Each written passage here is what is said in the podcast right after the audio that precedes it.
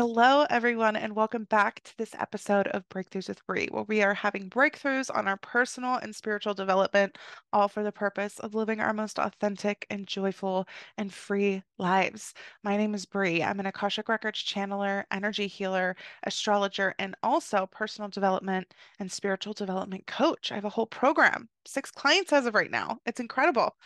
Uh, on this episode today, I'm going to be sharing my journey, my story. I gotten a couple questions on this and I was due for another solo episode. It felt like the time. So I am going to go through my journey coming into my gifts. Did I have gifts when I was really young? What was my spiritual awakening journey like? How did I know that I wanted to do this as a job or like develop and come into my gifts? Like all of those kinds of questions are the ones that I am going to answer to you today via sharing my story. I think I'm going to break it up into three parts in the description. So you can kind of like go around to whichever one you want, I suppose. I, am thinking it'll be like pre spiritual awakening, after the spiritual awakening, and then after I sort of knew that I wanted to do this sort of stuff for work up until now. So kind of like three little sections of it. Um, so anyway, I hope that you enjoy this story, this episode. Of course, let me know if you have other questions about it. I'd be happy to talk about it more at any other time, but let's get into it.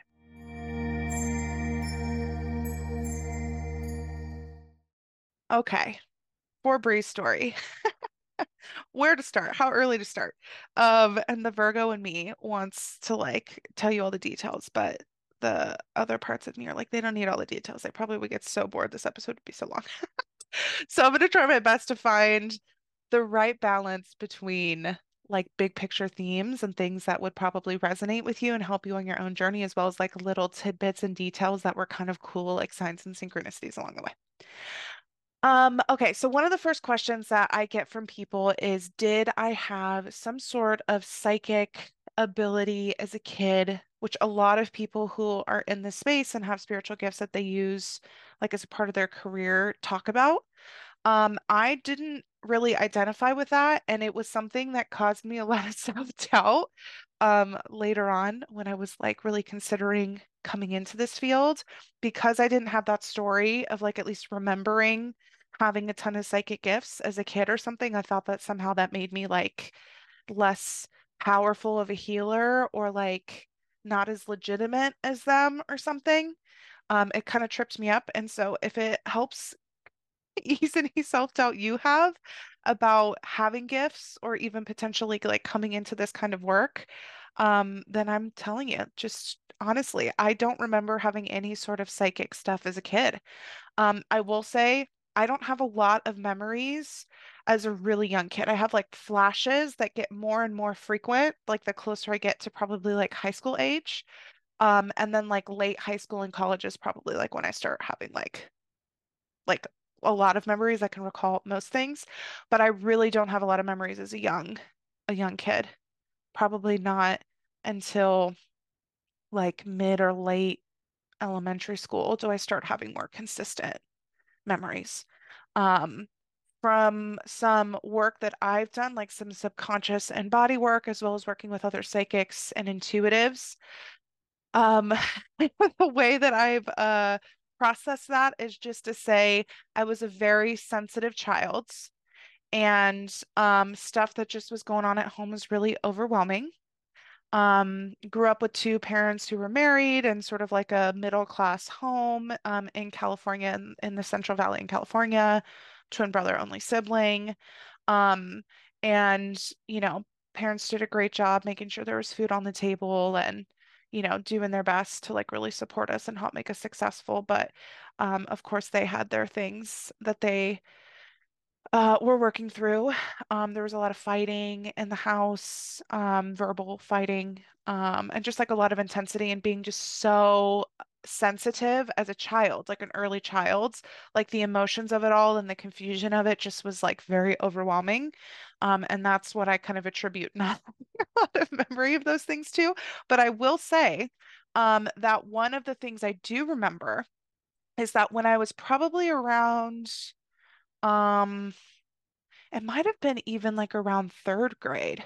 I don't know what age that would have made me, maybe even fourth, older Um, there was this period of time, probably three months at least, where I could not sleep. I was blessed enough to have a room of my own.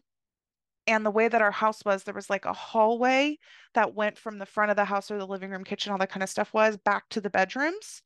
And my bedroom was like right off of the hallway. So you like made a sharp right, and like my bedroom door was the first door. Um, and I just remember being so scared. Like if I slept with the door open, it felt like somebody was like going to walk around the corner into the room. Um, I'm like my closet doors had to be closed. Like I just uh, like I was so so terrified that I often would go like lay down a sleeping bag next on the floor next to my parents' bed on my mom's side because I was so terrified to sleep.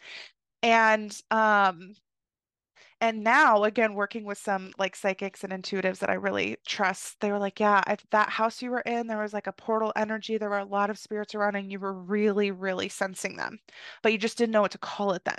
Like, I would have never called it that when I was younger. But looking back, I'm like, Oh, no wonder I was getting almost like these visuals and my fears of somebody like walking around the corner because like there were spirits like straight up walking around the house.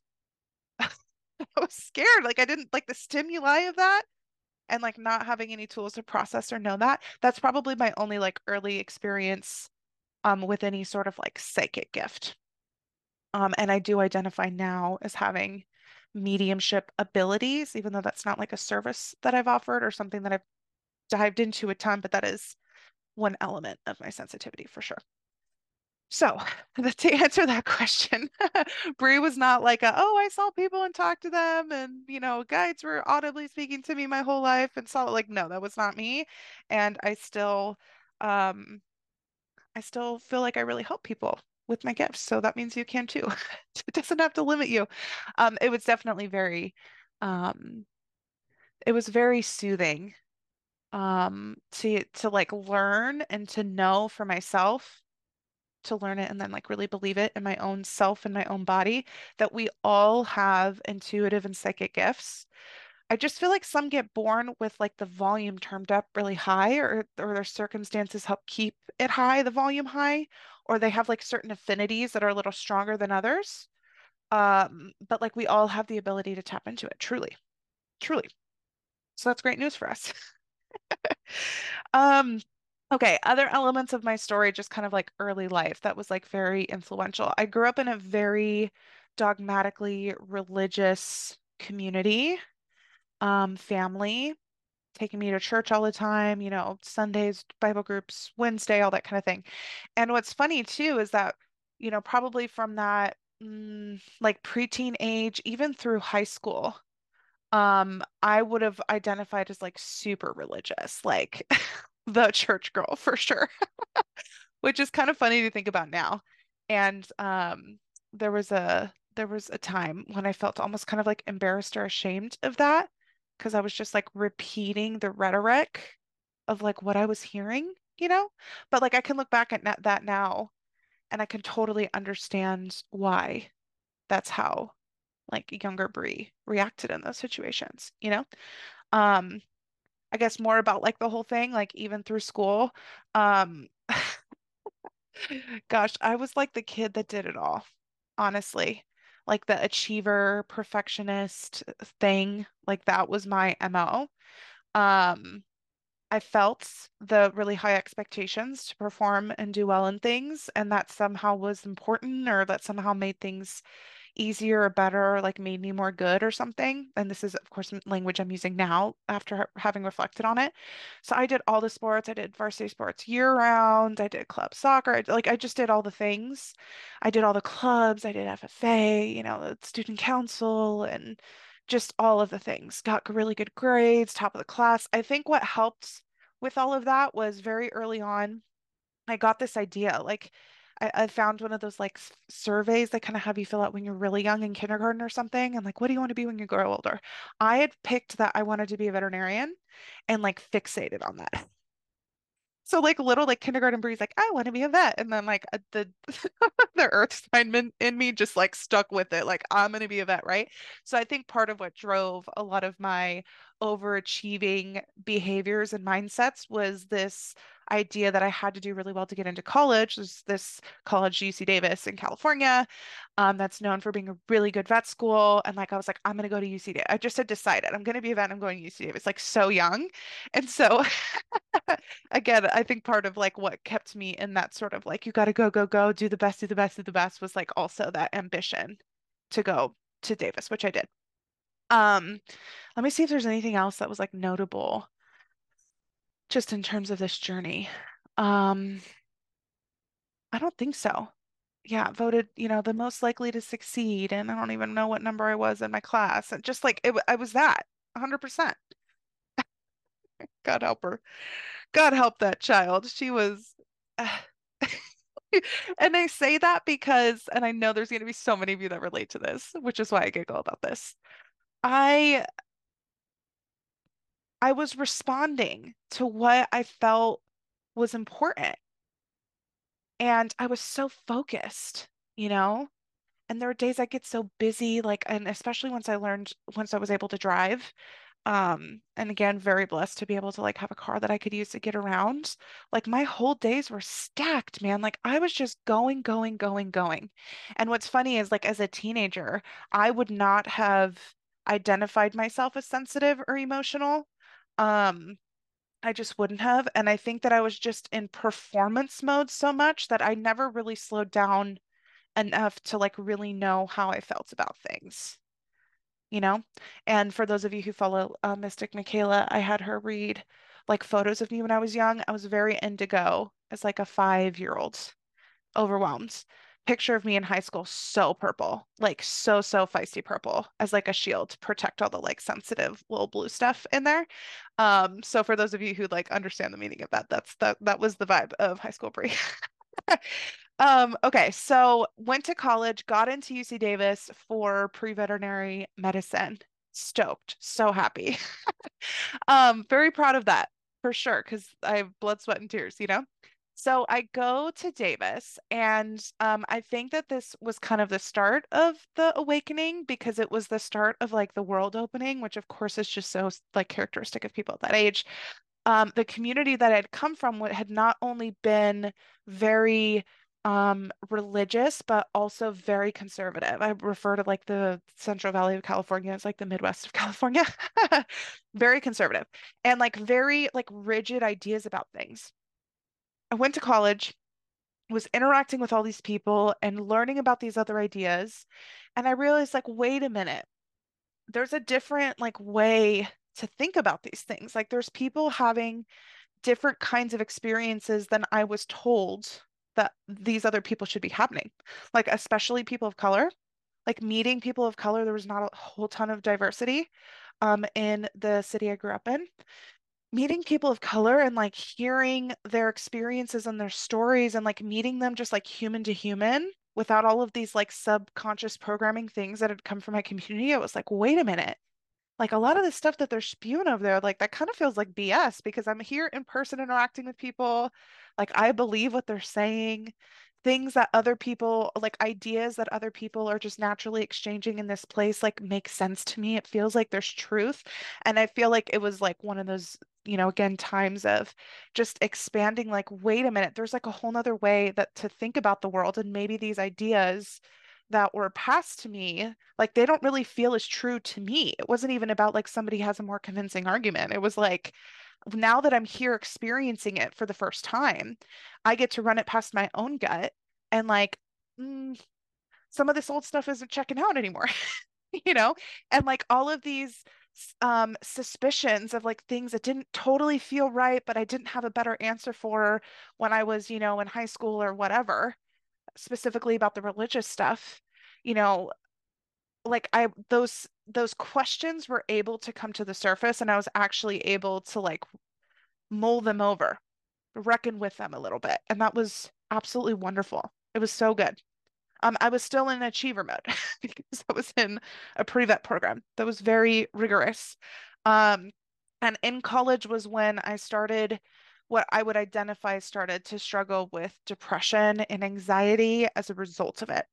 Um, just like the going, going, going, and like the need to achieve, and like the anxiety about not, and like like, you know, just like all of the symptoms of all of the things started to arise. And um, halfway through my college experience, um, I decided that I wanted to switch majors. I was like thinking about the job of being a vet. And it was funny because I had already started doing a lot of things. Like I lived in a sheep barn in Davis, which is kind of like a fun experience that not a lot of people get to have. Literally lived in the barn. Like, oh, there was a room and a bathroom. And then I like opened my door and I was in like the aisle of the sheep barn. Um, and this was like a breeding barn. So halfway through the year, like parts of the year, um, half of the year, uh, we were responsible for like birthing the lambs, like literally like reach in, pull out baby lambs, rear them up to older, help like oversaw the breeding and the care, like the whole thing. It was so cool. So I'd already like been doing it. I, I was not under any um like disillusion of like what like the work would entail. But for me, I was thinking like, I don't know if I have another four years of school in me after this. Like again with the depression hitting and like starting to feel so like exhausted and tired and all these kinds of things. And um, I was taking out loans to put myself through school. And I was like, I don't know if I want to go another like $200,000 in debt to pay for vet school. And I was starting to learn more about like what it would look like on the other side of vet school. Um, you know, I at the time I wanted to do like animal agriculture, like a food animal vet or like large animal vet, like in that world, because again, FFA in in high school.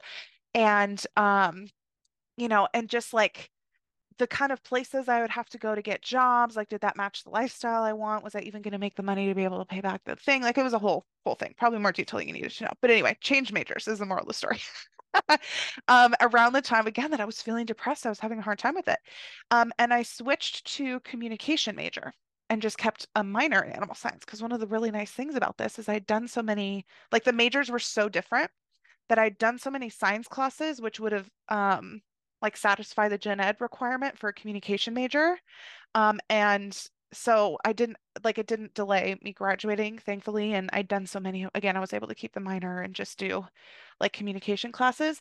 And it was so cool to learn about psychology and sociology and group psychology and nonverbal psychology and linguistics and like all of these like other fields, like more about like human behavior or the brain or all these kinds of things that I just loved, loved, loved, loved, couldn't get enough of. Um, and graduated from Davis. I will say that um, by the end of my time in college, um, I started taking antidepressants because I was so overwhelmed and there was such a heavy workload. Like I was working a really, really high intensive student job, especially that last year, and trying to put myself through school, but also finish school. And like I knew in order to like address those things, I would have had to slow down. And I was like, I can't afford to slow down because then I'd have to pay for another year in housing and I just can't do it. So I just need something that's going to help me right now. And um and yeah, uh, I was uh, there was a really good doctor I saw and we talked about antidepressants and I was like, yeah, like if that's going to help give me a little life raft right now, like let's do it. And then for that, I'm so glad that those tools and options are available.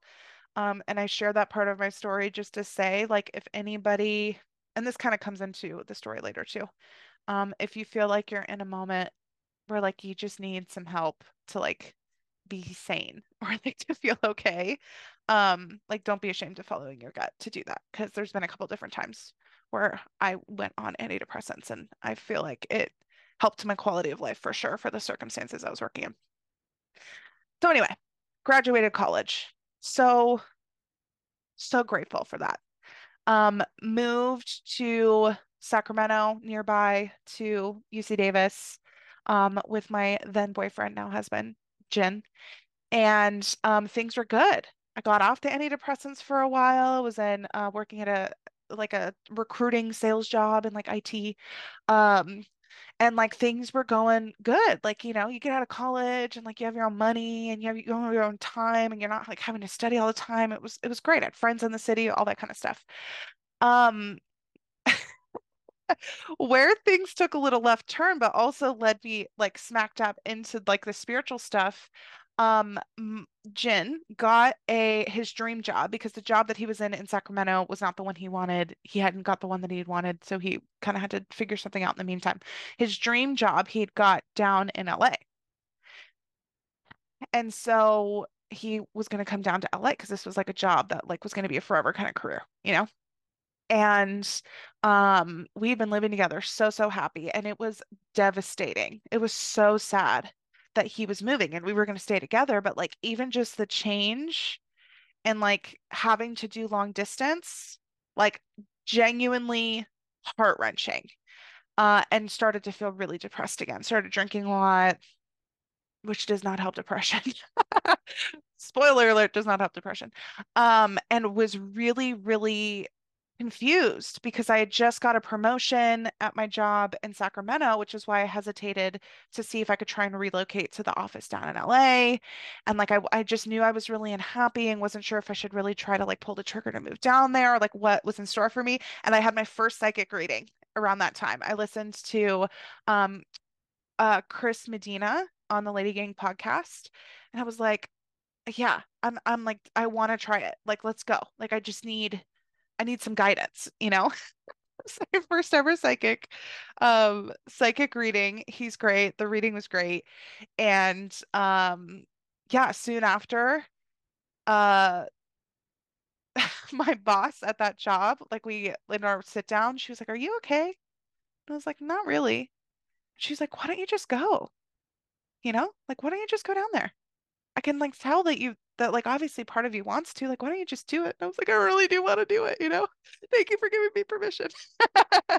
Um, I had a lot of people who were really supportive and you know, that kind of stuff. Moved down to LA. Cool. This is where like they really started to build up into like my own spiritual awakening because I came down to LA. Um, I was happy that I was back with Jen, but like I was like fully in the depression. Like the pr depression had set in from just like that ex that like life circumstance. And so I didn't like snap out of it like I thought that I would. You know, it feels like it, it like almost like agitated an old wound or something. You know, like the depression wasn't about him moving, but it was kind of triggered by him moving, if that makes sense. So I come down to LA and I was kind of like surprised that it didn't automatically get better, but I was also in a sales job and like a new territory, and that was really tough. And I thought maybe, you know, it's just because it's tough. Well, then crazy stroke of fate got this huge project that essentially landed in my lap. There was a person from across the country who had a partner in LA, and they're like, "Oh, this girl's new, like she can help you out, right?" And they're like, "Okay, you can get a certain part, like like little piece of the pie here if you help out because you're the one in LA." And I was like, "Okay, sure." And they're like, "Oh yeah, this could turn into a huge project." I'm like, "Cool, whatever. I'll like do my best on it anyway. It doesn't matter."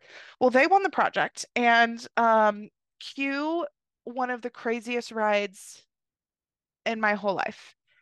And I, what's crazy about this too is that I had been so stressed out about moving down to LA for a lot of financial reasons. You know, I was like, I like, I don't know when I'm going to start making commission. It's more expensive down in LA. Like, I don't know, like how I'm going to make that work. Like, what about long-term stuff? Like that had been one of my primary concerns. And I was thinking somehow I was going to like be on a better track up in Sacramento or something because I just had more momentum with career stuff there. So it was one of those like God moments or higher source moments, whatever you want to call it, for me to come down to LA. And it was literally three months after I moved here. That that other person in the company reached out. They won the project. And I immediately like went into full scale hiring mode. Hired over 200 people over three months, which I mean, most people like won't have any context. That's a lot of people. I was probably working 70 hour weeks trying to hire like really high level IT people. Um, and like jumped up like so high, uh, like the highest in the whole office of commission on like a multiple year project. Um, so money became not an issue and literally like out of nowhere. Um, and I literally think about that ex example to this day when I think about moments where I'm trying to plan for like what's going to be most supportive or positive, like what's going to work out the best, what's going to keep me the safe or be the most abundant outcome. And I'm really feeling pushed towards a situation where there's a lot of unknowns. And frankly, there's a lot of reasons to think it would not be the most supportive option. And I really followed my heart and my gut coming down to LA. I really was feeling like that was the right thing, even though I had so many questions and anxieties about it. And literally months after I moved here, I was the person that had already been in the territory, basically the industry that this project blew up with. And that's why I was the one that got it in the office. So, like, getting assigned to this territory nobody had touched in LA three months before this huge project that literally changed my life. Like, I could have never planned for that. It was it was incredible. Um, helped me like sort out credit card debt, helped me not like be paycheck to paycheck for the first time in my life, helped me save up to where we could buy the house that we're in, like literally like life-changing kind of stuff. Not to mention, um, it provided me, while it was so, so busy at times, it also provided me like a little bit of flexibility. Um, and the people that I met that I worked with, like the high level people and even others on the project were incredible. Like seriously, it was just one of the crazy experiences of my life. Um, so crazy. So again, I share this because sometimes there is something that's waiting for you that you could have never planned for. So when your anxiety tells you you have to be scared because they're like, you know, it's not in the plan, so therefore it's not going to be good or something, like let the universe, let source show you that sometimes there's there things can work out way better than you could have ever imagined. I literally have to remind myself all the time. Like you wouldn't have half the things that you do now if it hadn't been for you trusting your gut and going out on a limb. Um, but but um what happened after that? So I worked 70 hour weeks for months getting everything all stood up, right? Things are stood up. Months go by where I'm at a higher income level. Things, you know, I finally reached that level that everybody had been like subliminally and explicitly telling me like, this is what's going to make you happy, you know, like be successful at work, make money, you know, established career where you're respected, relationship, you know, that's serious and that's healthy, um, in a place that you like, you know, when you have like autonomy, like when you get to that level, like that's when life's great. And I, what I realized is I had been waiting for that to happen before really looking around and evaluating my life. I'd been doing fine in my career up until that point, but there had still been things I was unhappy with, and I was still struggling a little with depression and anxiety. And I just thought to myself, like, oh, I just haven't got there yet. I'm just not there yet. Like when I get to that place that they are, that everybody's romanticizing, glorifying, like when I get there, then everything, I'm going to be able to take a breath and it's going to feel better. Um, so I got to that spot. I got to that spot. Um, and I still felt really depressed and I still felt really anxious. I gained a lot of weight. Like I just wasn't feeling good physically. I definitely wasn't feeling good emotionally, mentally. And um that was kind of my moment. Like where again, I got to the place where everybody says that you should go, and I did not feel good. I wasn't happy. And I was I was like, there's there's got to be something else because I've been lied to. They lied to me. um, everything they said, it just wasn't true. And I had had these things kind of in the back of my mind at that moment. Um, of course, being in LA and stuff, it's very LA, you know, the concepts of like meditation or spirituality or like things that that I'd kind of been hearing about for years. Um, and I'd also like just had these feelings in myself that like there was like different kind of career I wanted to be doing, right? Uh, this is going to sound really crazy to say, and I don't mean this to sound maybe like as egotistical as it could come across. Um, but I had always had this feeling like I was meant to do something really important, like really important. Like either it was going to be something that was like really impactful for a lot of people or that it was going to like reach a lot of people or something. But like there was something like I was not meant to do just like an every day-to-day job. Like that's something that is beautiful and wonderful, but I just knew that that wasn't really for me. Like there was something big I was supposed to be doing. I always felt that way.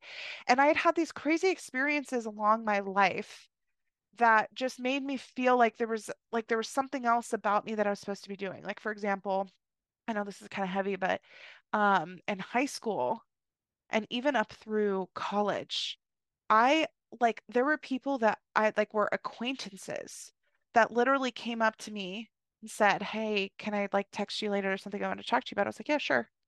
And that confided in me that they had been having suicidal ideation. Um, and that they had had attempts and like all this kind of stuff. And that was not the only time. That was the first of many times. I'd say I've probably had now to this point, and I've just turned 30, probably five people who have confided in me or come to me about being in like very deep, dark places. And that doesn't even count the people who share with me like really, really difficult traumas of their life. So I'd had these kinds of experiences. I had this girl that I'd worked with um, at that job in Sacramento. We'd gone to a training together and we were sharing a room. And like we had like gone out with everybody in the training and had a couple drinks and we come back. So like, you know, we're kind of like, I love you so much, like that kind of vibe. And I genuinely do love her. And she had said to me, she goes, Bre, like, I just feel like you're meant to do something so much more than this. Like, you're such a good person. And like, you're just like, like you're too good for this. Like you're like you just you should be doing something more than this. Like re- I just really feel like you should. And I could feel the love of her, of what she was saying underneath that. And I was like, "Huh." Like I kind of have always had this thought there's like something I'm supposed to, something else I'm supposed to do. And here's this woman that I very much respect and love. And she's sitting here telling me, like, I just really feel like you got it in you to just do something different than this. Like, you, you know? I was like, huh. So like all these experiences leading up to it. And um, I'd done all the things, got the success. They lied to me. I'm not happy. And I just had this moment where I said, I have had enough of of this. I've had enough of feeling this way. Um, I couldn't remember the last time I had woken up and just felt happy. And I knew that I'd used to feel like that. Like in high school, I had this one kid tell me I like puked sunshine, and he meant that kind of like as a joke insult, but I was like, haha, like I guess I kind of do. You know, like I just like I hadn't always been like that.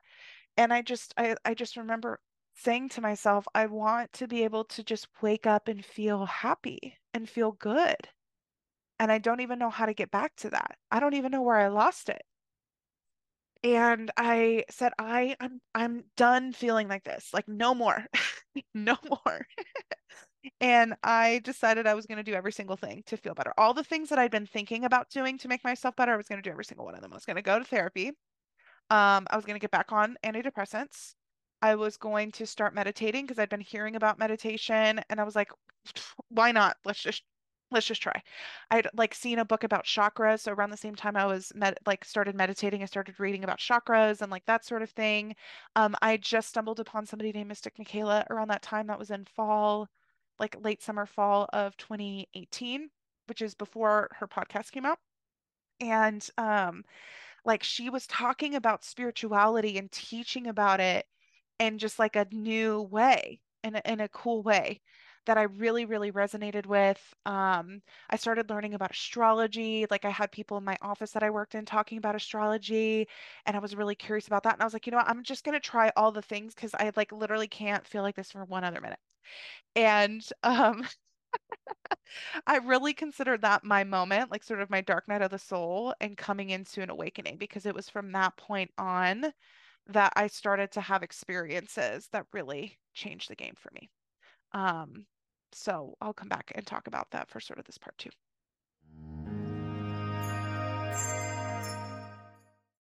All right, so we're picking up the story what with what I would consider like post spiritual awakening. Um, and here are some really cool things that happened around that time. So I had started meditating. I started using Insight Timer, and there was this course, I think, or maybe it was a single meditation that's called Coming Home to Yourself that somebody had recommended to me.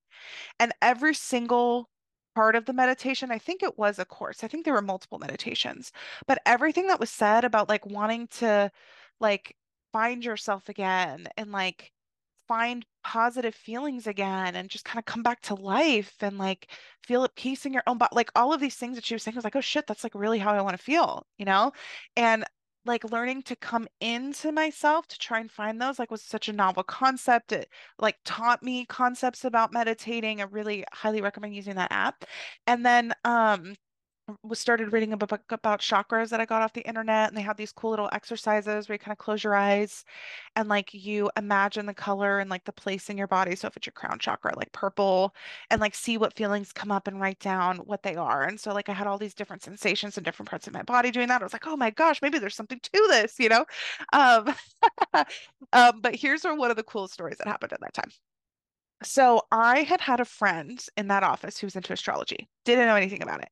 And um, she was so nice, and she's like, "Oh yeah, let me like look up your chart for you." Right? Like all I'd ever known that it was I was a Virgo sun, and I identified with Virgo in some parts, but there were some parts I did not identify with.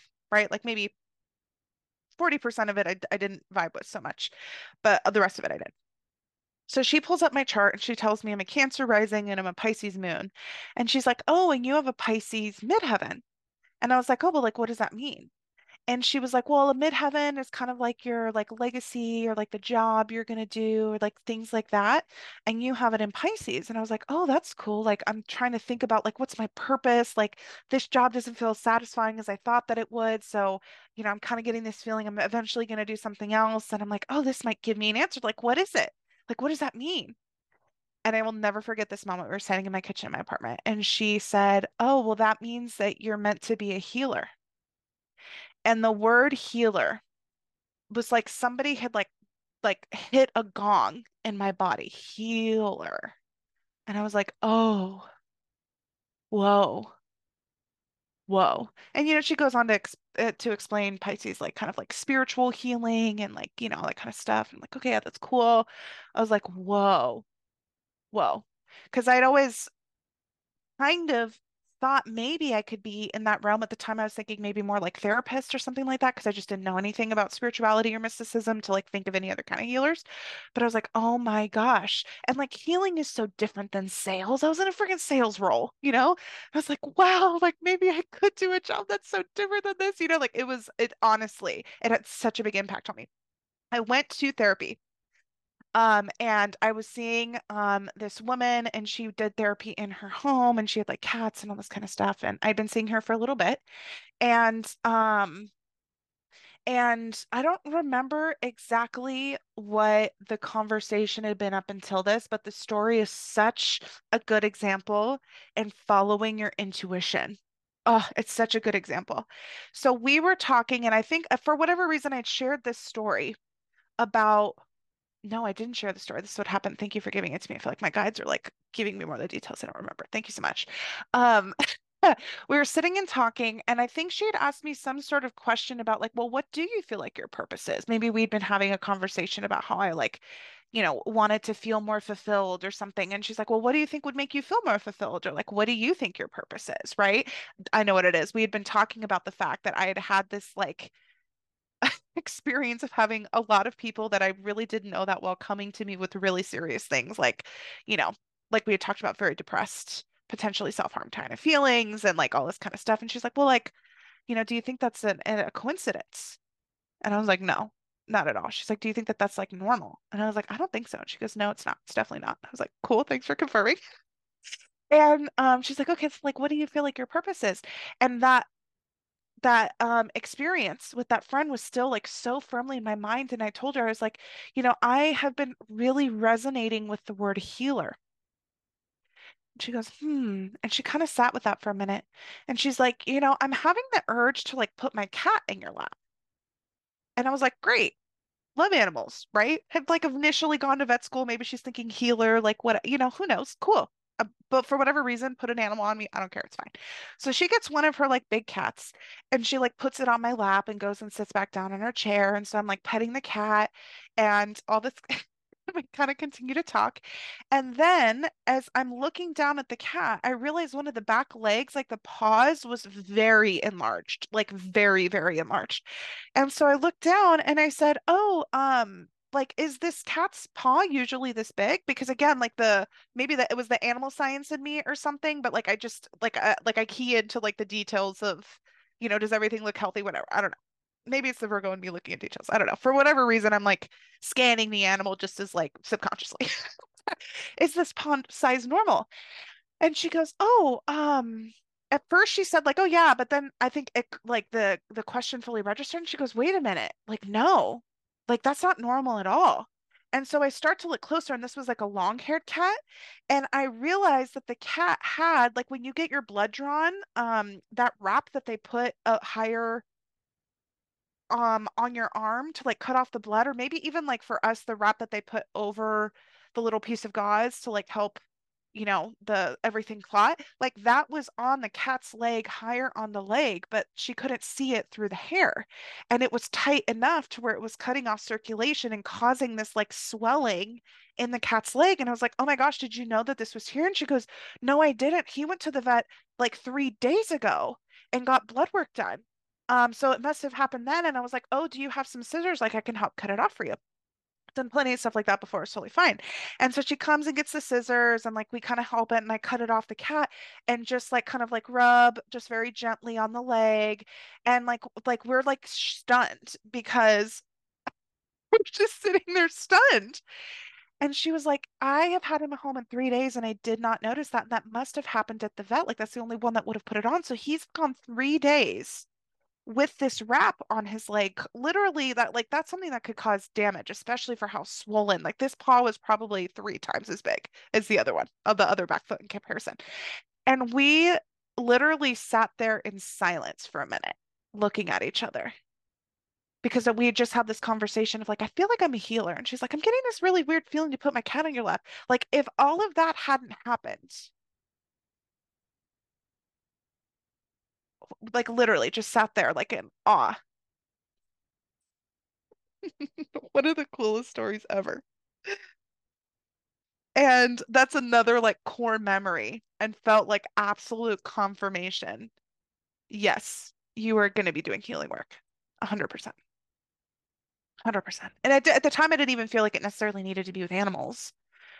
But and it also was this this feeling of like this woman feels confident enough in even something that feels so random like let me put my cat on your lap.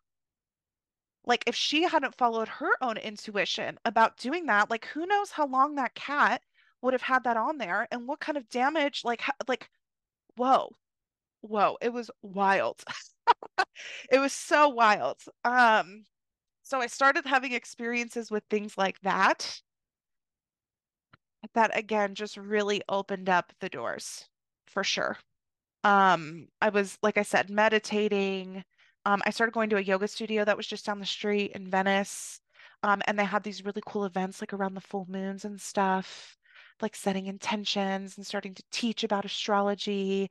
And then down the street, there was this like a really cool crystal place that had these huge crystal geodes that did sound baths, which is basically like where um they're like hitting gongs and chimes and like these sound bowls that resonate at certain frequencies that correlate with the chakras and it's extremely relaxing um and the way that i was feeling like actually feeling after doing these things felt started to feel so much better and i could tell like such a distinct difference that i was like i really feel like there's something to this stuff. Like i really do um, and again, it just like all started to go from there. I like couldn't get enough of learning about all these things. I was so curious, and I just gave myself permission to follow my curiosities. I learned a lot more about astrology. It was such a cool tool for like learning about these different parts of myself, like learning what it meant to have a Pisces moon and learning what it meant to have a Cancer rising and a Virgo Mercury and a Leo Venus and a in a um, Libra Mars, like all of these, like all of this different language to learn myself again. Because one of the things that I'd identified, especially after um, connecting with the mystic Michaela, and she talks a lot about um, like empathic experiences, and this is how I described like being empathic to people or like being kind of not realizing that I was, is that it had felt like the volume of what everybody else wanted of how they reacted to me, of like what they wanted for me and like what they wanted for themselves. It was like the volume of that had been turned up all the way to like 12, 11, 13, whatever. Like that it was turned up so high and the volume of like what I wanted and how I felt, the volume of that had got turned down really, really low. And I hadn't even realized it.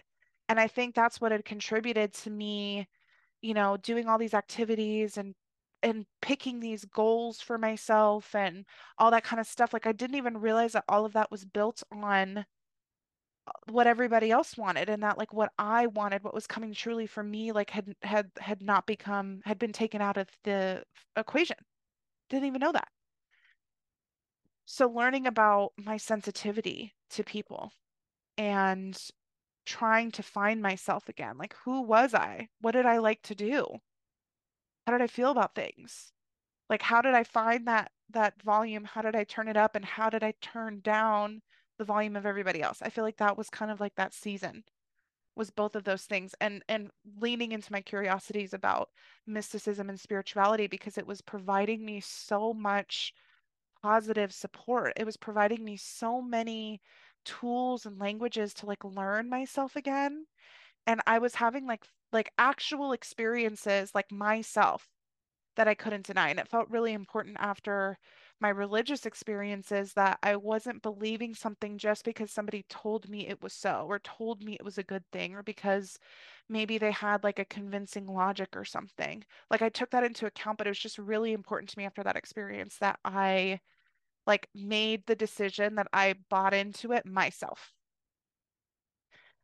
I yeah, they're my guides are telling me they're kind of like guiding me what to share this. Um, and this is part of why this felt so important is because I looked back on some of those things that I really um emphasized and that I said myself like in high school or something when I was like really, you know, on the religious bandwagon. And like uh, those are not things that really aligned with how I felt, like the judgments about certain things and you know, just just a lot of that. Like that really wasn't how I felt. And coming into like this new reckoning with a different kind of ideology, I wanted to be able to like have a little bit more integrity, I guess, of if there was something I said or did at, and it turned out to be wrong or something, or like later I learned it wasn't right, at least I had used my own judgment to come to that conclusion as opposed to somebody force feeding it to me. Like it just didn't sit right with me that maybe a lot of the things that like I said or believed or like reinforced in that community, like they they weren't even real. Like I didn't even really come to those conclusions myself, and that bothered me, you know? And I just again, I really and and I still use this um this sort of ideology now this this this strategy as if there's new information being presented to me or I'm considering a new kind of belief or whatever like it has to be something I've come to the conclusion to myself that I ran across my own thing that I tested a little bit um before I accept it as truth because I just don't want to be in a position to be manipulated or coerced you know um, I again want to be able to trust myself that I ran a little bit of like skepticism against it. I didn't just blindly accept it because it came from a place that I identify as good or something, you know? Like I just really wanted to be more careful. So I really applied that with all this mysticism and spirituality stuff is really my point during that time. Um, yeah, I like got my first tarot deck at that time. It was this um this purple deck, which was a really fun one to do because it's like so colorful and like happy and fun, like the cards are. And like tarot had this kind of like, I don't know, this like energy or like in religious circles, like it's something so scary and dark and bad. So for, for it to be like light and colorful and fun and all these kinds of things made it feel cool. I had friends who were kind of into this stuff with me. So I remember one afternoon we stayed late for work me and one of my girlfriends and like we're pulling tarot cards and like I was having all these really crazy experiences. Like, what are the chances that it's that card or like the same card popping up? Or I don't know, just like little things because I let myself play with it. I let myself explore with it. I followed my curiosity, like all these different avenues. There was um at that same crystal shop that I did the sound baths, they had this class um that was called It's Okay to Be Right, Psychic Development Course. And I signed up for the course, went in person was run by this really um, talented psychic named Corey. And like he did all these exercises where we got to practice basically like tuning into intuitive stuff and if we were psychic. And like I I was doing it. I was like, oh my God, this is so cool. Like maybe this isn't as crazy or like meant only for a chosen few or something, you know? Like it just is like a time again of I felt like finding me and what I liked and what made me happy and turning down and becoming more of aware of all of the feedback I was getting from other people and like pausing before I automatically put it places. Like it just, it was great. And I will say too that at this time I knew that the job I was doing was not what I wanted to do forever. But I also knew that like if for some reason somebody told me what my job was supposed to be, like I wouldn't have been ready like mentally and emotionally to do it and have a more positive experience. Like I just had this sense of awareness that like that my patterns of how I was relating to my work was part of the problem, not just the job I was doing. And so it felt like I got like me staying in that job, not only, you know, did I have an actual job I wanted to do and do it well for the people that were involved, but I also felt like this is an opportunity for me to like practice and grow and learn and shift these behaviors before I go into like a brand new career, whatever it was. And I didn't know what it was going to be then. I had always had this like picture of doing some sort of healing practice, but it, it was almost like it was like foggy or something. Like I knew that there would be a practice, but like I just couldn't, I didn't know exactly what it was yet, but I knew for sure it was going to happen. So I just gave myself permission to like, look, I'm in this like completely blessed moment where like I'm not financially strapped. I have a little bit of flexibility to like invest in these experiences and going to yoga classes and all this kind of stuff and learning about more of these things. And so that's just what I'm going to do. Um, and I started to feel better. I did a lot of personal healing. Um, some of the resources that made the biggest impact on me was um, Eckhart Tolle's book A New Earth, but specifically, he did a podcast with Oprah Winfrey where they spoke about each chapter. I think it's like its own podcast, actually, not just like episodes on her Super Soul, but like they actually made it a different podcast. Um, Oprah Winfrey, Eckhart Tolle, A New Earth. Each episode is a chapter. I cannot rec- recommend it highly enough that was the first time I'd heard about the concept of like the ego and over identifying with things. That blew my mind, like my head right off my body. Like the concept that, like, even identifying as a certain religion or identifying like with a certain social group or identifying with a certain character trait. Like when we over identify with things, um, we become really, really defensive and really block ourselves from considering any other ideas because for anything to be different threatens our sense of identity because we've identified with those things. I don't know, it just was it was wild and the concept of like like we actually have like a solar spirit self in there too. Like it finally put words on things that I'd been feeling and also introduced me to concepts that felt so true again like a gong like rang in me like oh my gosh this is this is it you know incredible I also, um, a big, big thing that had an impact on me was Nicole LePera's work, the holistic psychologist on Instagram.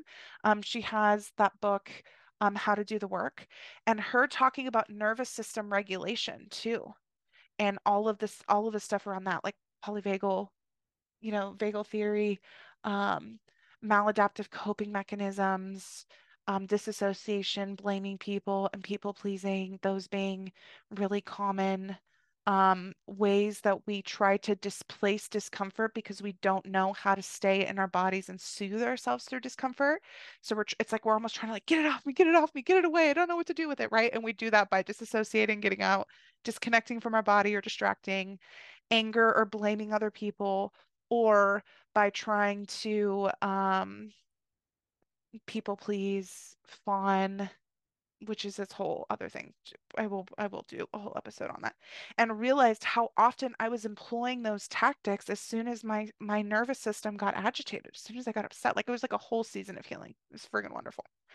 Um, and that period of time lasted for probably about two years.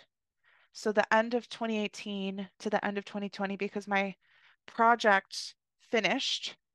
Um, Oh no, I guess it was in 2021 that it finished. And I left that company because I'd also kind of got a little disillusioned with some of the culture things because I'd realized some of my own codependency and people pleasing that had kind of been attracted to certain parts of that that like weren't working for me and just like wanting to be more authentic and you know just all those kinds of things. So um at the end of 2021 um left that job and I had a feeling when I left that job that I was getting really close to whatever the new job was going to be because I'd been working with these modalities, astrology and tarot and like intuitive psychic stuff for years to that point. And like there was something to it, you know? Um, and I'd been doing a lot of healing work to like actually find peace in myself and like to not feel so freaking depressed all the time, you know? Um, and I would say that that was kind of like maybe like that phase two, like post spiritual awakening, um, and really just diving in to all of the things. The other thing I'll say about like this second phase is I think one of the best things that we can do is let ourselves discover and play with our interests, with our curiosities. That's one of the biggest things I tell people is like whatever you're curious about, I feel like that was my own intuition giving me little signals about the next step on the path. Like I didn't have this like big vision of like I was going to do all these things, so therefore I had to start doing this, that, or the other thing. Like that's not how it happened for me. I literally was just like, oh, well, I think that's interesting, or oh, I've heard about this a few times, or like, oh, the sound of that book or that podcast sounds cool, or like, oh, I've kind of always wanted to do this, or oh, that sounds fun. Like I just like let myself do that. And it was from me again getting to just test it out firsthand that I figured out what really resonated with me and what I was really into and what was kind of like more like yeah, I could like to enjoy that, but like what things I was like super into, you know? And that's the basis of how I developed a lot of my gifts and like the like modalities within mysticism and spirituality that I used. So if you are in that period of yourself of starting to like develop your own identity and that connection with yourself again, like just let yourself be curious and just test it out. You got to figure out what doesn't work as much as you got to figure out what does work. And um, that was a big thing for me then. Um, so I would consider that kind of phase two. And for phase three, I think um, we'll talk a little bit more about me realizing that I wanted to do a job in this field and how I managed my own mindset and some of the really big lessons I had to learn um, while I was still working my corporate job, but knowing that I had something else in mind. So I'll come back and talk about that in a second. All right. So my sort of like phase two, post spiritual awakening, I really feel like that was like my self-development era, self-connection. Who am I? Intro to spirituality and mysticism, learning everywhere I could, all that kind of stuff. So um, I come uh, out of that job at that company. I was able to take a little bit of time off, which was like the first time in my life I wasn't in like the work grind for a minute. And there was even kind of a crazy story with that. I um, finished at the other job at the end of January or at the end of December. And so like as of January 1, 2022, was not working there anymore. I was like, I really want to take some time off. I had like stock in the company that got paid out that was going to cover it. I was like, cool, time off. Started looking for jobs maybe like a month in. That's what I was feeling I was looking for jobs, things kind of weren't coming together. And I was like, I wonder if I should like really start putting a lot more effort into this, right? Like, do I need to start like going like full into it? Because I was, you know, a little bit here and there, things weren't coming together just yet. But I just had a feeling that like the right thing was going to happen. I just did. Because at that point, I'd already started doing a lot of this intuitive and spiritual work. You know, like my life was so intuitively guided at that point. Um, so I was like, mm, I don't know. And I remember I was taking a bath, being in water, really great place to get psychic downloads, like in the shower or something, or at a beach. Like it's like a really thing. It's a it's a thing. So anyway, I was taking a bath. I had lit a candle. It was a whole thing, and I like was thinking to myself, okay, do I feel like what the next best move is is for me to like really double down on job searching. And I remember getting what felt like a very clear message within my own head, feeling in my own head of wait until the end of Pisces season. Like just wait until Pisces season. And I think I was in um like beginning of February at that point. So we were in Aquarius season and I was like, something about that just felt really right because like Pisces is the end of the zodiac season and then it goes into Aries and Aries is what occupies my 10th house of career. Um, there's a lot of airy stuff in there and just something about like finishing out the cycle and like letting myself still be in a moment of kind of like peace and pause in like February to March, which was Pisces season, like something about that just felt so right. And I was like, you know what? I'm going to trust this. I'm going to trust this.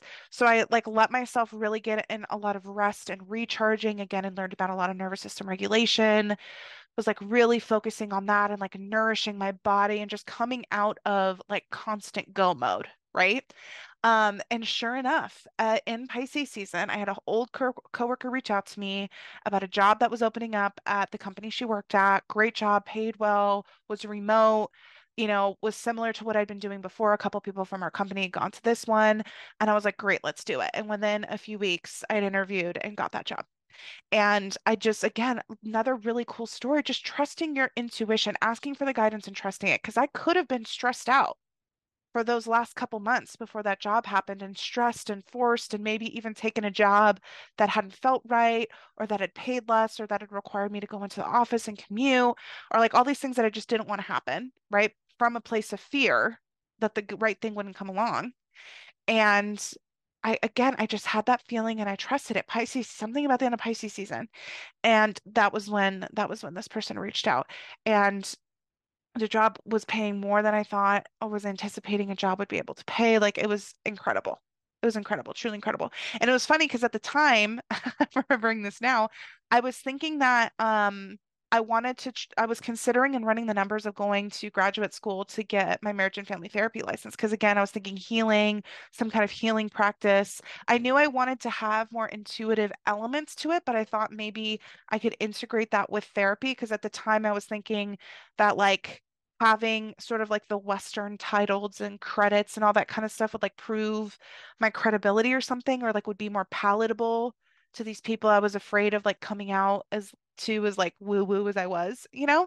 And so I was running the numbers and because I was always going back and forth. Do I just like want to go for something super mystical or do I want to like maybe kind of go something that's has a little bit of it and is more palatable. So I like literally ran the numbers, uh, like took the GRE, applied to um, a virtual grad school and started started it that year. um, and did um, a quarter or whatever it was. Um, that was very illuminating. It, it showed me a lot of anxieties that I had. It triggered a lot of things, um, which really feels like this is also another theme of this kind of third era. Um, I feel like in the self development era, like right after spiritual awakening, I learned about connecting with my inner world I learned about connecting with myself and I learned about like nervous system regulation tools and like how to kind of come back in and check with myself, like check myself and also check with myself. And it feels like this next sort of era that I'm calling it, I don't even know what I'm calling it, but this third era was me getting a lot, a lot of tests isn't really like the right word I want to use having a lot of really intense experiences that taught me a lot. Taught me a lot. Um, and I was, uh, and honestly, I was looking at it that way too. Like, what is this experience here to teach me? Like, if everything is benefiting me and trying to help me in some way, like, what is this situation trying to help me with? I was really starting to like bring that mentality into things. Oh, man. Going back to school brought up a lot, especially doing it while working a full-time job. Um, yeah, and after going through a period of my life where I'd intentionally created more rest to start healing my body, um, and then like electing to like start school and do it at the same time as work and like have a really busy schedule again, like all of the things that that triggered, like is that something I really want? Like all of it. It was a lot. I did really well in the class. I'm so proud of that. I started the second quarter and I realized like, no, I don't want to do this. I don't want to do it. I just don't. The I respect the people that work in that field so much. I think it's such it can be such a helpful tool in healing, especially when you're feeling drawn towards it. But in terms of like how I was envisioning working with people, there were so many restrictions and rules and kind of a box you had to play in for a lot of reasons that make total sense. Ethics, legality, you know, a, a lot of reasons why it has to like kind of play in its lane. I didn't want to play in the lane. I didn't want to play in the box. And I had realized that me wanting to go the route of getting a therapy license was just to be more palatable and to get credibility because I felt a little insecure and a little bit of self-doubt about doing what I really wanted to do. But I was starting to ask myself that question, but like, what do you really want to do? If fear wasn't a factor, like, what did you really want to do? And what I really wanted to do was exactly what I'm doing now. I wanted to do psychic, energy healing work, astrology. Like, I wanted to do this kind of work with people. And so I finally said, no more. I tried it. I I went firsthand to see if that was the route because it, it had been something in my mind. I was going back and forth, you know? I I I tried it. I can say I I figured out for myself, for my own self, that that was not the way. That was not the route. And I felt so I was so happy with myself, honestly, that I gave it a shot. Because I probably would have questioned it if I hadn't. I gave myself like the firsthand experience to be able to say it wasn't because I was afraid of failing. It wasn't because I was afraid I couldn't do it. It was because I tried it and I my gut told me, no, this is not really what I want to do. So anyway, continuing with the job, had a lot of stuff come up. I had relationship things, not necessarily like with my husband, but like with family stuff come up. A lot of really intense stuff came up. Whew, a lot of intense stuff. I had a lot of things happening at work too, and my relationship to work, working, was really being illuminated. Um, I started to really peel back the layers of like that whole servitude mindset or like um how I was managing my energy at work, uh, like how much energy I was giving to it and like boundaries, energetic boundaries and emotional boundaries with work, and like how much self-worth I was assigning to work. Like all of that really started to come to the surface um, at the same time as me actually seeing in real time, like when uncomfortable feelings would come up, especially those family situations, like I saw my ego mind trying to work through its usual thing. I wanted to distract and dissociate. No, I'm just going to stay in my body. Okay, well, and since that doesn't work, I'm angry. Now I just want to be really mad at everybody, and this is on them, and it's because they're a terrible person. I was like, wait a minute. We don't have to do that either. I've learned about how that's a place that we can go to displace our discomfort, but like I can sit in this discomfort. I can sit in this pain and the sadness. And sure, they have responsibility for why this went down, but I don't have to like go to it meaning they're a bad person. And I don't have to try and shift all of the blame onto them just because I feel uncomfortable holding a little bit of responsibility for what went down too. I don't have to do that. I don't have to do that. Whoa. Then when that didn't work, my brain going to, well, um, you know, maybe the this person that's like in connection to them is thinking something bad and the moral of the story is this family member had like blocked all of us we couldn't get in touch with them. And i was like well maybe like if i send like an apology the apology that i had sent that never got to them because they blocked me maybe if i sent this to this person they were connected with it would get to them. And I, if i was being really honest with myself subconsciously kind of thinking oh and you know maybe this will help them from not thinking that like i'm a bad person or something because i'm sure you know, this family member who's blocked us is probably like talking trash or something or saying all these bad things. And so subconsciously, I was also kind of like trying to like clear my name with this other, you know, and I like stopped and I was like, okay, this is the people pleasing fawning thing because really what I'm trying to do is I'm trying to influence them to not think badly of me because I feel com- uncomfortable with what it means to me when they're upset with me or if they think badly of me. They've clearly blocked communication. They don't want to hear what I have to say. Even if that's the best fucking apology in the world, even if it's me taking responsibility for everything and whatever, like if they have said they don't want to hear it, it doesn't matter if I ha- if I want to say it or not. Doesn't matter. They've decided they want to feel how they're going to feel. They don't want any other input. I have to learn how to be okay with that. And me trying to send this apology through other people, one, not only does that disrespect and not accept what they have clearly decided for themselves, but really, again, if I'm being honest, this is me trying to influence the way other people are thinking about me, and that's not my job. that's me getting my energy into places I don't need to be. Like I got to see it real time in that example, like my ego mind trying to run through the the paces, trying to run through all of the options as a way to support me to not feel the discomfort of the sadness and a little bit of anger and all of this kind of stuff that I felt as a result of what was happening. Situations like that, examples like that happened a lot, a lot over in this kind of like phase three after, you know, that initial spiritual awakening. It felt like I had been given the tools and they're like, okay, now it's time to put them to practice. it's time to um to like actually like do the work now. And man, has that been happening? Has that been happening? And also, I feel like that this was the period that I got to really start learning how to do like shadow work and how to meet these parts of myself that were hurting and that had beliefs that didn't work for me. I feel like that's like a big part of what happened in this period, even with um the stuff relating to work. Like when when I realized that I would want to be creating something in my personal time, aka my non-work time, um, that really created this observation of like how much time and energy am I really giving work in comparison to the rest of my life?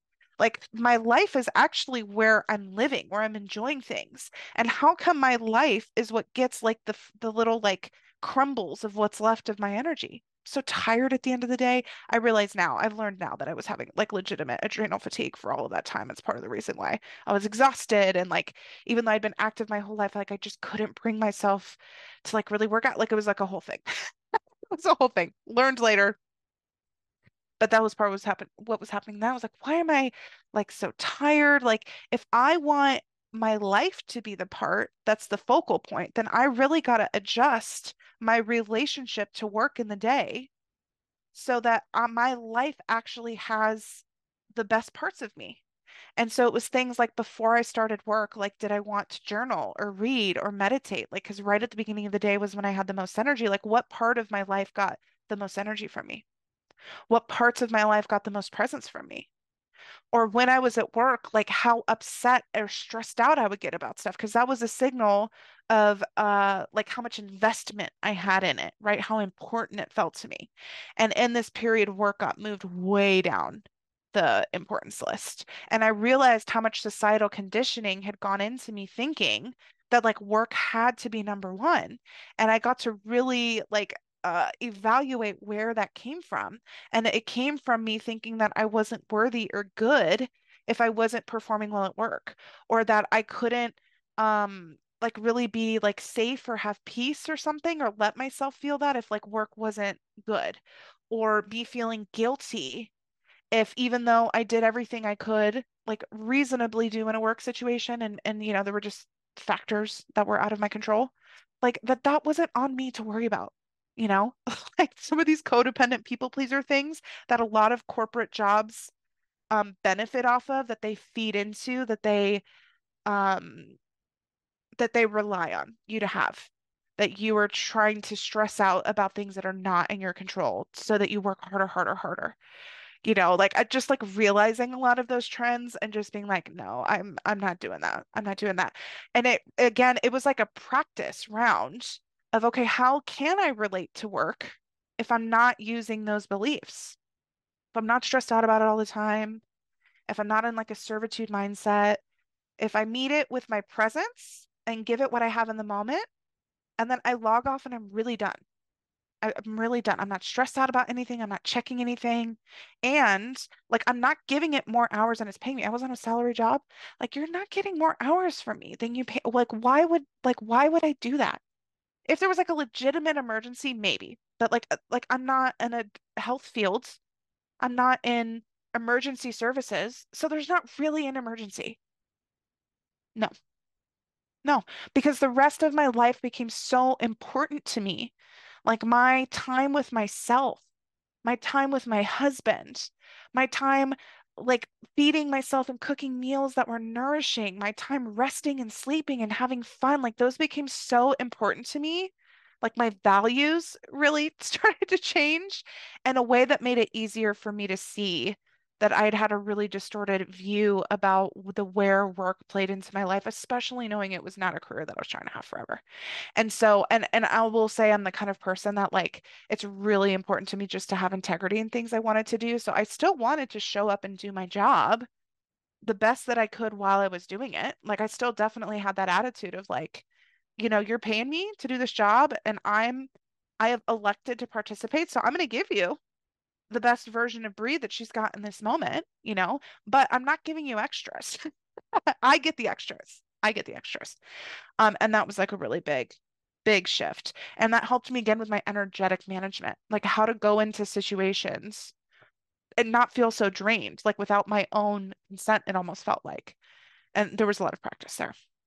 So now I feel like I have that skill where like I I have more awareness for like almost how open the valve is. You know, like if a valve like is like fully open, it gets a 100% flow versus like if you restrict the flow a little bit and it gets 70% of you or it gets 30% of your energy or like whatever that is. Like I started to become aware of that sort of um concept energetically, I guess. So now I can like appropriately come into situations and still give it like again integrity like my like the best version of myself but that doesn't necessarily mean you're getting 100% of my energy allocation for the day. Mm-mm. no that's not what that means. No I and yeah feeling more peace about that and not feeling guilt for that learning about all of that. Real big real real big. Yeah and again I was starting to get that vision that I had about this healing practice I wanted to do was starting to feel a little bit more clear, especially after I tried going to school. Nope, it's not that. So it's probably something mystical. More ideas of it. I feel like I maybe want to do something social media. I feel like it's probably you know, one-to-one work with people, like just like little things, but it still felt kind of foggy. I was still practicing and employing my spiritual stuff and and learning and like practicing with those things. I was practicing with cards. I was learning a lot about astrology. I was taking courses and getting mentorships and reading books and like observing how astrology was impacting my own life and reading charts for people just for fun. Like all of that kind of stuff was happening in this time while I was also getting like a crash course in starting to do like actual shadow work and self-development and reprogramming and like a lot of like really intensive growth time. um, and with the job, again, I just had this feeling that like I knew it wasn't I wasn't going to be in it forever but it was providing me a really cool opportunity, especially because I was working remote for me to be able to like have the freedom to explore and start to build up what else, whatever else I wanted it to be. So I just knew it wasn't quite time to switch. And again, I really felt like it was a practice.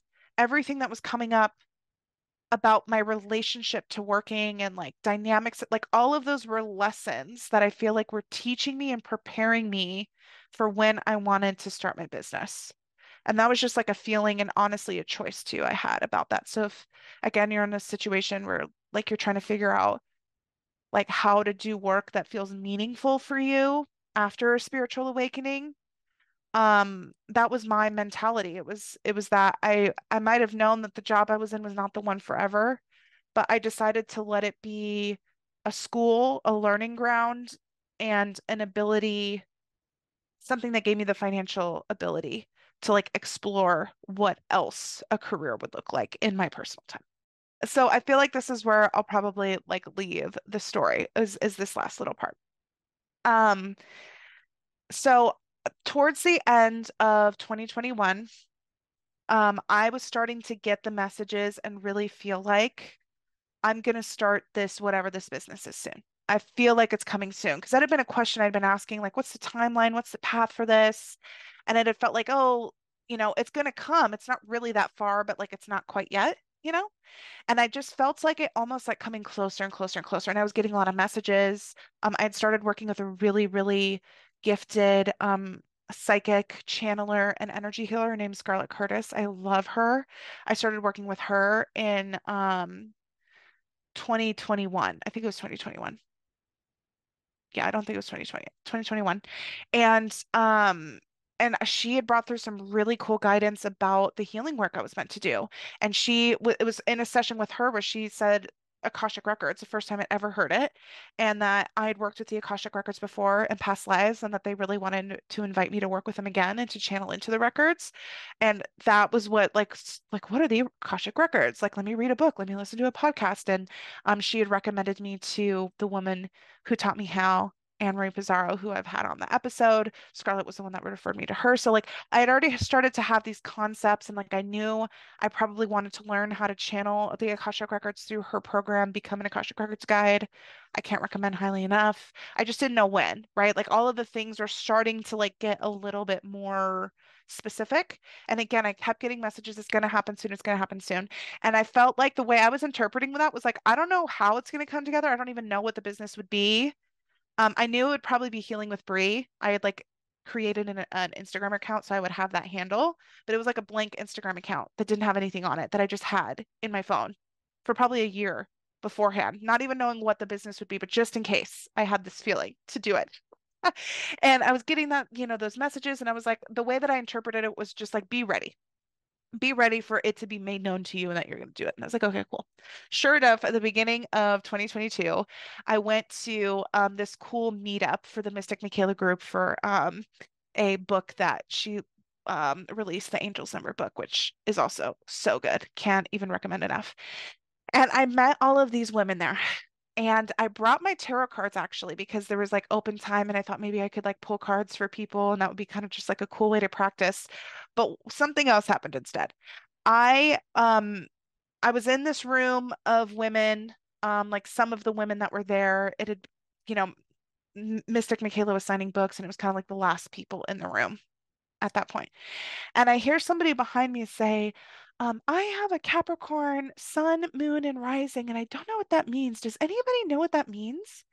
And I turned around and I said, "Oh, I know what that means because I'd been studying astrology and like like explaining it to other people because I just was so fascinated in it." And I was like, "Oh yeah, I know what it means."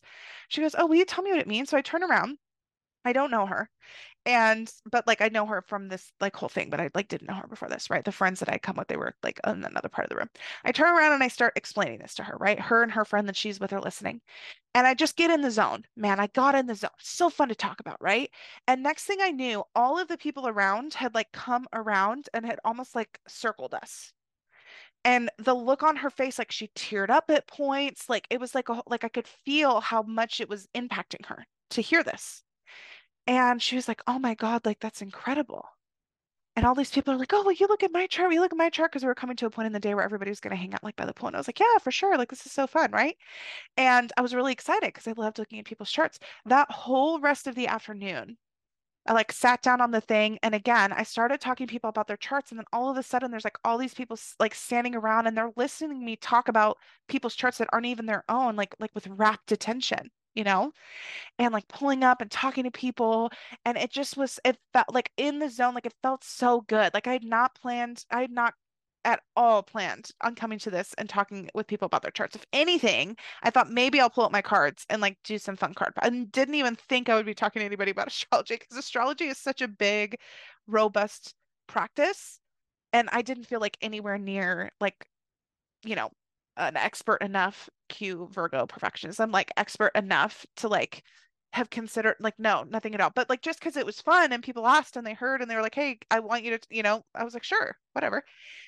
That whole day, probably mm, probably like 10 people that day I spoke to throughout the whole day and afternoon. And I was probably talking to people about their chart for at least 20 minutes, if not 30 a person, right?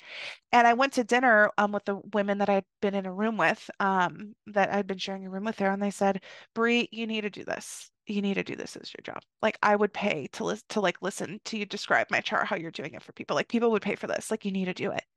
I was like, really? And like all six or seven of these women I was with were like, yes, a hundred percent, you need to do it. Like you just have a gift. Like there's just something about like the way that you are when you talk about it. Like it's so um it's so engaging like you just you have to do it you have to do it. And i was like you know what? Okay i'm gonna do it.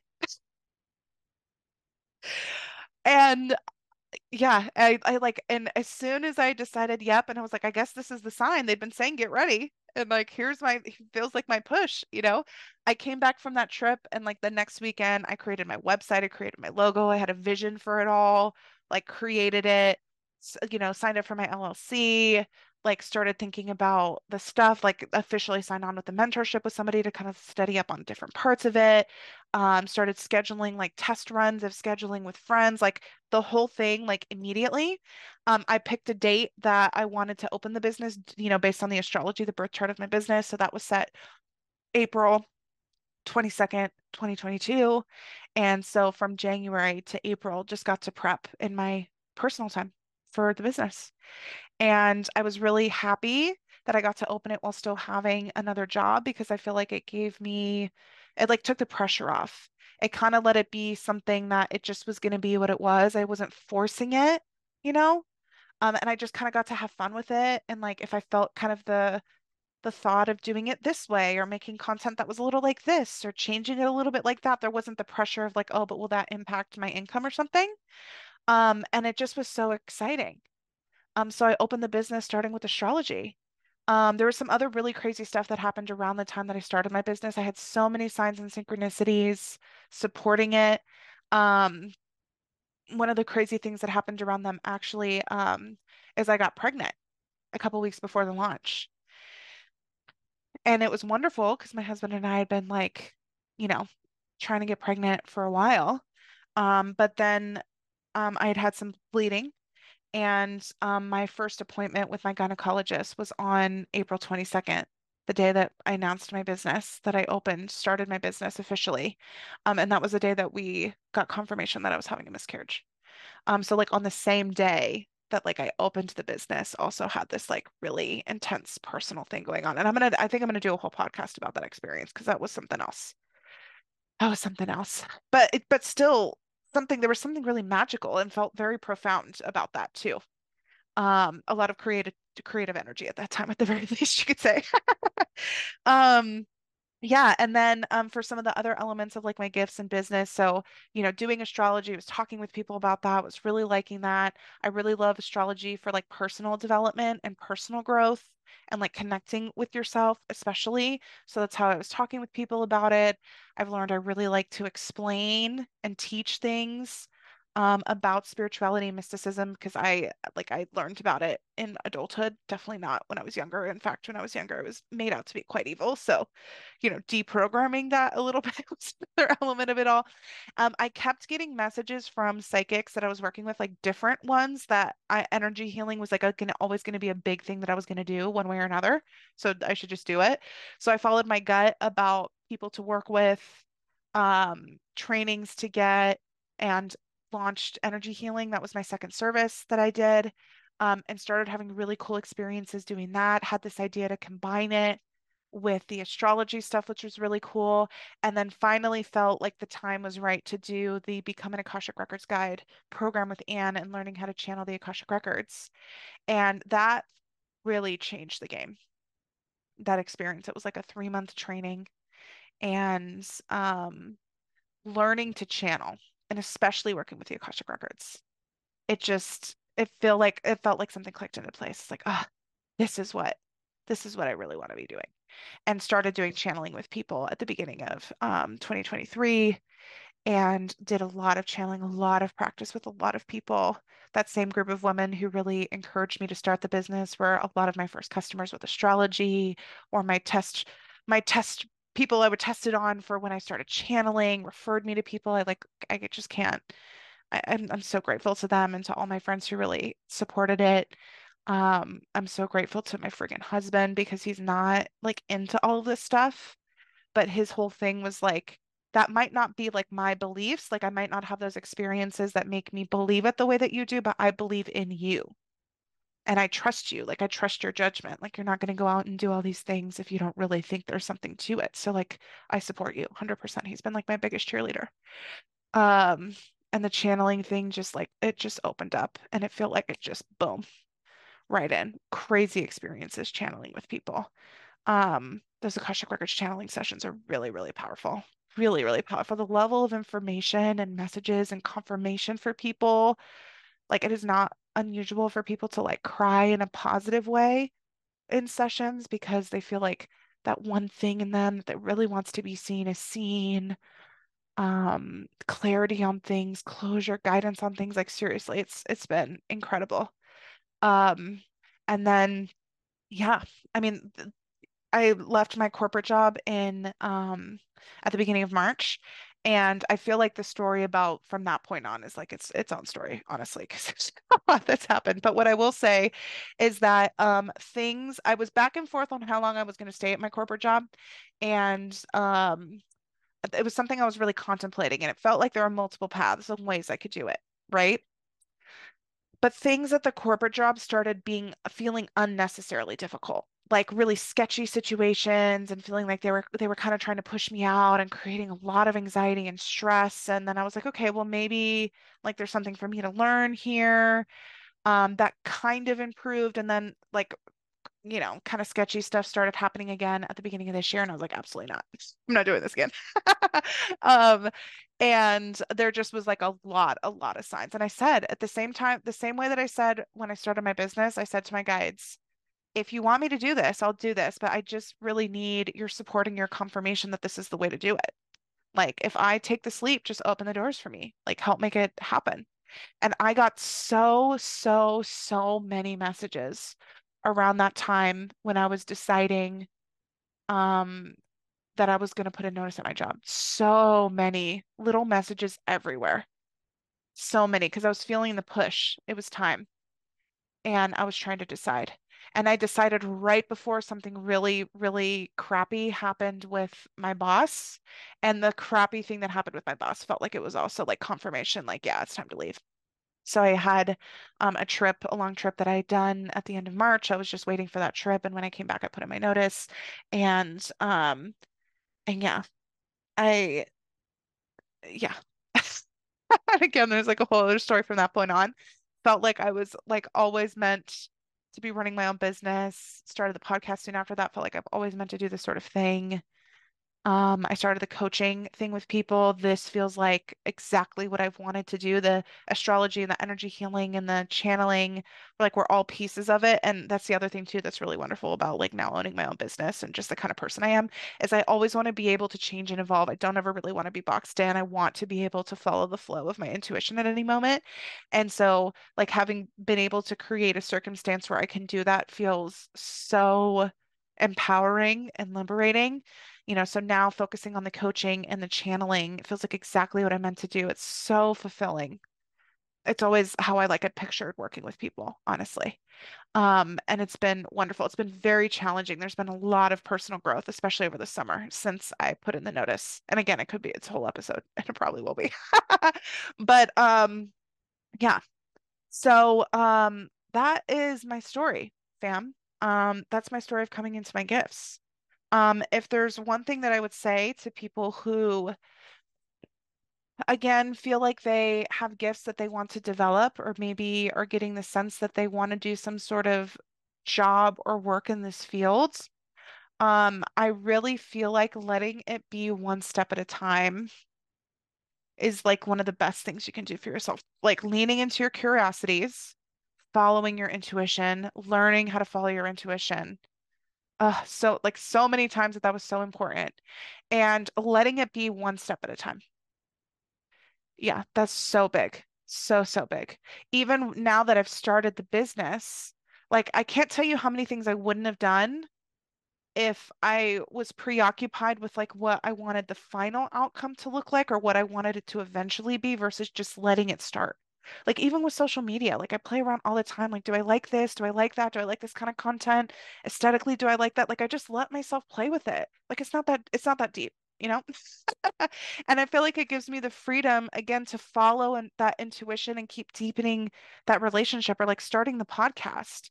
Like even now that first episode, I felt so nervous about putting it out because I wanted it to be perfect. I was like, it's not about it being perfect, it's about just starting and like starting to find my rhythm and how I like to speak about things. And you know, even now, how I would talk about healing is probably very different than I would have in that first episode. But I'm so happy I let myself start. You know, same thing with the channeling and all this. Like, I'm just like, sometimes you just got to let yourself start with the next step you feel like is going to happen, you're feeling guided towards, so that this long-term thing that you want can come to fruition. It's not because you have to, you have to be, you know, the down the road version of you immediately It's just like letting yourself one step at a time and letting the path kind of show itself to you. Because again, I always felt like I was supposed to be doing something important. I had always kind of imagined maybe some sort of healing practice. I just didn't know what it looks like. And I just kept traveling towards that, you know, even though I didn't know what it looks like. Not uh, right up until I opened the practice, I didn't even know what it would look like. And honestly, I think my business is going to change and evolve in a lot and be very different in two years and five years and 10 years. And I love that. That's great. I don't feel like I've landed on the final version of what I am or what this business is. And I don't really think that's the point of doing this kind of work. I I just I really don't. So um so I hope that this story um is helpful to you in whatever way, whether it's um affirming to you. Um I, one part of the story I guess I left out I can just say now that I'm getting the sense to mention, um, as I was able to get off those antidepressants when I was post spiritual awakening, still down in Venice. I was working with that therapist. She said something really profound to me. I've been talking about how I was trying to view my emotions as teachers, right? Like they're trying to show me something. That was like my first um time really thinking about my emotions that way. And there had been this thing that had happened over the summer over the holidays like I hadn't had a psychiatry appointment in a minute, so they weren't renewing my antidepressants, and I was really freaked out about that. And I was talking to my therapist about that, and she goes, "Okay, so wait a minute. You want to get more in touch with your emotions and let them teach you, but you want to get back on antidepressants, which essentially kind of mutes your emotions." And I was like, "Oh, that doesn't really make sense, does it?" And she's like, mm, "No." And I was like, "You're right.